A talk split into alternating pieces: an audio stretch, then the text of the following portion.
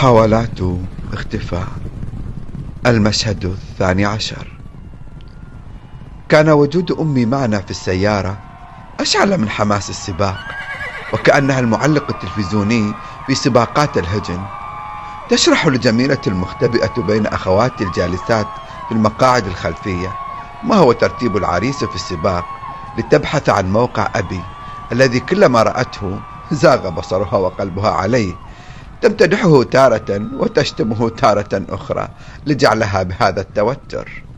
يبا ويبا شو شي عمرك؟ شو شي عمرك؟ سير سير سبق حمزة. أهو قلبك ها؟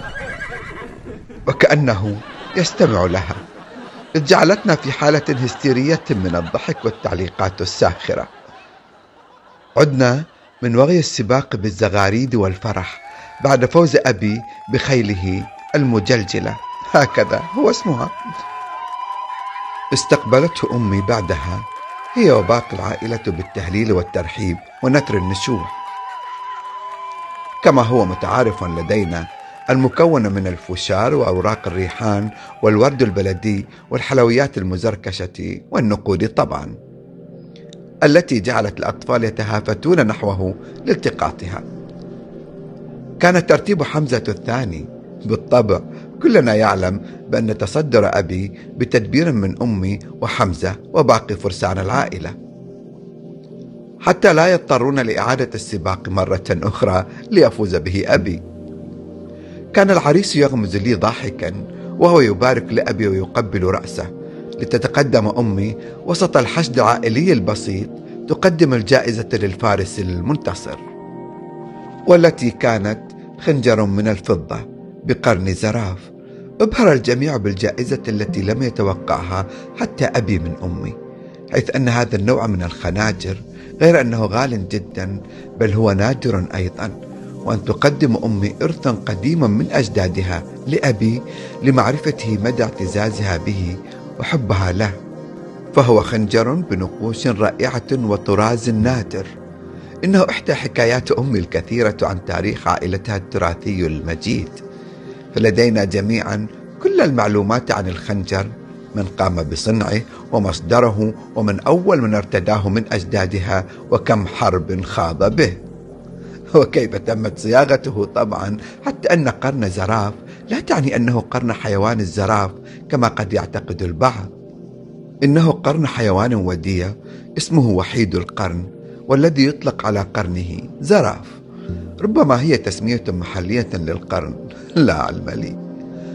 بالطبع لم يفكر أحدا من أجدادي أو يخطر ببالهم بأنهم تسببوا في قتل حيوان بريء.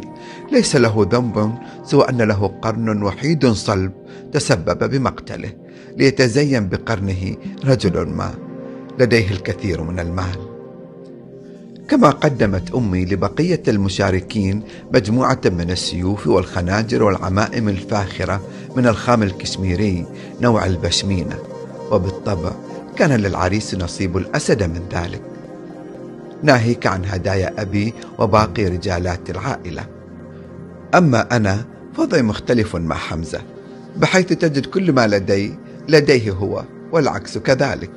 ولكن فاجأته وعروسه بطقم عطور وعود هندي. أثار دهشتهما. كما قدمت له مصر شاتوش كشميري من أرقى الأنواع. فمكانة حمزة الخاصة لدينا كثيرا ما أثارت غيرة أعمامي وأبنائهم.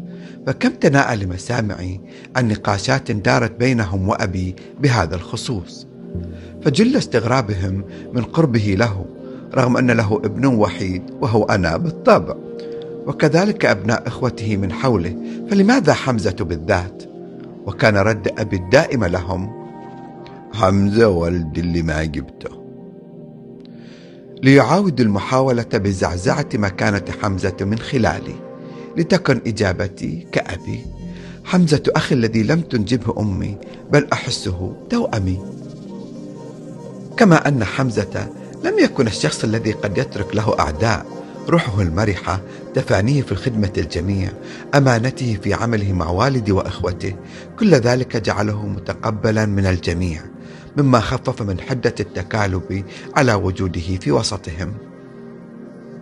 بل رحب به مع الوقت واعتمد عليه من قبلهم في كثير من أمورهم لاتساع رقعة معارفه وأصدقائه في مختلف المجالات والأنشطة ليصبح حمزة ذو أهمية خاصة لدى العائلة. كما أنه شاب وسيم وحلم أغلب الفتيات حتى أنهم يستخسرونه في أختي جميلة. هذا ما قرأناه في أعين الجميع. بل وما حاولوا توصيله لحمزة ممن طمعن في اقترانهن به. ولكن عشق حمزة للحوسة العرجاء يفوق أي إغراء قد يقدم له. رغم تلميحات البعض بأن أمي هي من خطب حمزة لجميلة وليس العكس. وهذا ما أظنه أنا أيضا.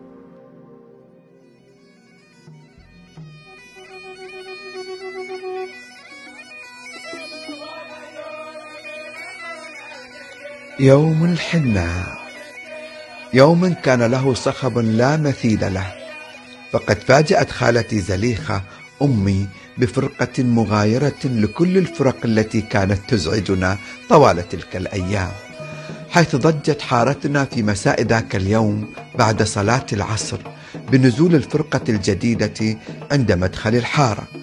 ابتدأ عزفها من خلال مزمار قربة يحتضنها أحد الرجال. وهو ينفث هواء رئته بداخلها وتلعب أصابع يديه بالمزمار الآخر الموجود في طرف القربة من الجهة الأخرى. ومن حوله ضاربي الطبول وباقي أفراد الفرقة التي ظلت تسير بغنائها وإيقاعاتها العالية مشيا على الأقدام. رغم طول المسافة بينهم ومنزلنا وكلما تقدموا تزاحم حولهم أهل الحارة من رجالها ونسائها وصبيتها طبعا. يشاطرون الفرقة رقصها وغنائها. كل ذلك لجلب طاسة حناء قد زينت ودست بشكل مبالغ فيه على صينية مزركشة محمل عليها مبخرة لم يتبق شيء لم ترص به. من المرايا وقطع الأوراق اللماعة بمختلف الألوان. وقطع قماش براقة خضراء مذهبة كما علق بها المصابيح الزيتية المعروفة بالسراج أو الفنر. كل ذلك كان عاديا بالنسبة لي حيث رأيت العجب في طقوس زواجي وإنما شد انتباهي حقا ذاك الحامل للصينية المبخرة. كيف له القدرة على الرقص بتلك الخفة؟ وهو يسير على قدميه وسطهم مغط وجهه بالكامل بشال أخضر أيضا وكأنه جزء لا يتجزأ من تلك المبخرة. ولكن المثير حقا عند اقتراب الجمع. بان لي بأن ذاك الراقص ما هو إلا فتاة. نعم فتاة بقوام ساحر. تسارعت دقات قلبي. تقدمت نحوها وكأن سحرا تلبسني. تنبه حمزة لي ليجاريني في التقدم. وين هذا بعمرك ولين استبطربتوا إيش؟ لم أعر حديثه اهتماما ولم أفلح للوصول في وسطهم لتأكد مما أشعر به. أصبحت الفرقة بكاملها في وسط منزلنا لتستقبلهم أمي ومن معها وكذلك أبي وأعمامي والعائلة يلقون النقوط والنشوح على الجميع. كانت فرصتي للاقتراب من حاملة الصينية. أخذت بعض النقود من جيبي وتقدمت نحوها معاركا الجميع لأدس النقوط بجيبها كما فعلن أمي وباقي النسوة. تشتد وتيرة المغنين ورقصهم وأخذت هي تدور حول نفسها بما تحمله وكأنها تبحث عن أحد ما. إنه أنا أنا هكذا قلت في نفسي. كدت أقترب. وإذ بأحدهم ممسكا بيدي. لا تهور وليد ترى بنية ذي إيه أطلقت يدي من قبضته وفي وسط تلك المعمعة تلامست أنفاسنا. أصبحت وإياها تحت الصينية التي تحملها. تعانقت نظراتنا. ابتسمنا سويا. همست بأنفاس متعبة. وهي مطلقة إحدى يداها عن الصينية. تعبتني خذ وأنا محاولا دس النقود في جيب ثوبها. أمسكت يدي. دست ورقة مطوية بها. تناثرت النقود من حولنا. تكالب الصبية بالتقاطها. التصقت بها. وأنا ممسكا تلك الورقة وكأنها جزءا مني. همست. لا.